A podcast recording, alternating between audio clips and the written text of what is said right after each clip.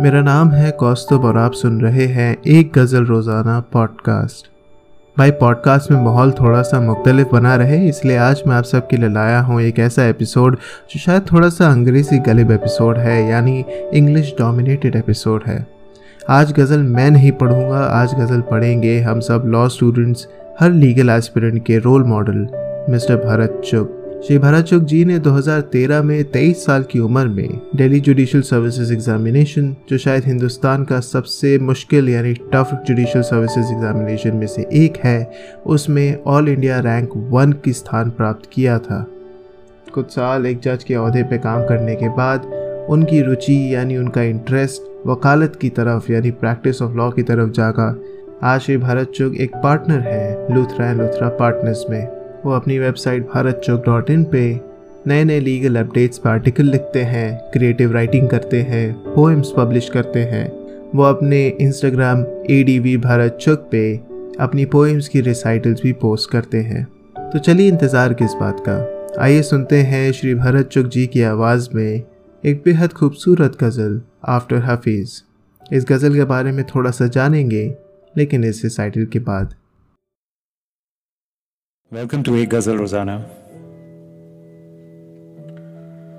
In keeping with the theme of the show, I'm going to be reading Ghazal by Khalwati after Hafiz. This is how it goes. However large Earth's garden, mine's enough. One rose in the shade of a vine's enough. I don't want more wealth. I don't need more dross. The grape has its bloom and it shines enough. Why ask for the moon? The moon's in your cup. A beggar, a tramp, for whom wine's enough. Look at the stream as it winds out of sight. One glance, one glimpse of it shines enough. Like the sun in bazaars, streaming in shafts. Any slant on the grand design's enough. When you're here, my love, what more could I want? Just mentioning love in a line's enough. Heaven can wait to have found heaven knows. A bend in a roof so divine's enough. I have no grounds for complaint. As Hafiz says, isn't a ghazal that he signs enough? भाई वाह क्या गज़ल है इस गज़ल को अंग्रेज़ी में कहने वाली शायरा मिमी खलवती जी शायद उन चुनिंदा लोगों में से एक हैं, जिन्हें इस किस्म की पॉपुलैरिटी मिली है।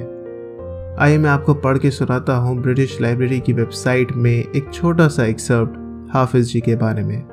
Hafiz was a Persian lyrical poet who lived in the fourteen century and his ghazals hold a similar place in Arabic and Iranian culture to that of Shakespeare sonnets in British culture There are classical poems following a strict meter, rhyme, and refrain, often learned by heart. They're also regularly sung, the rhyme letting the listeners know how to anticipate the refrain, which they may join in so that performing ghazals becomes a communal experience.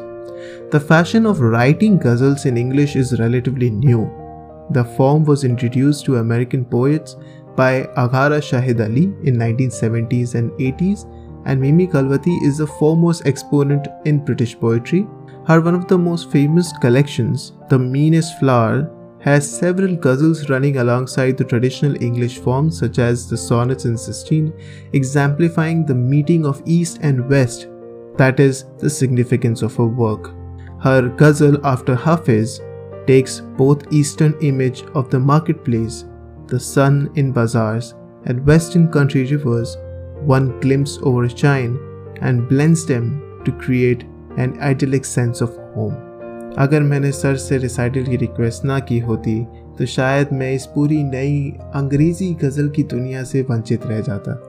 अगर आपको ये recital पसंद आया हो तो आप श्री भारत चुक जी को फॉलो कर सकते हैं।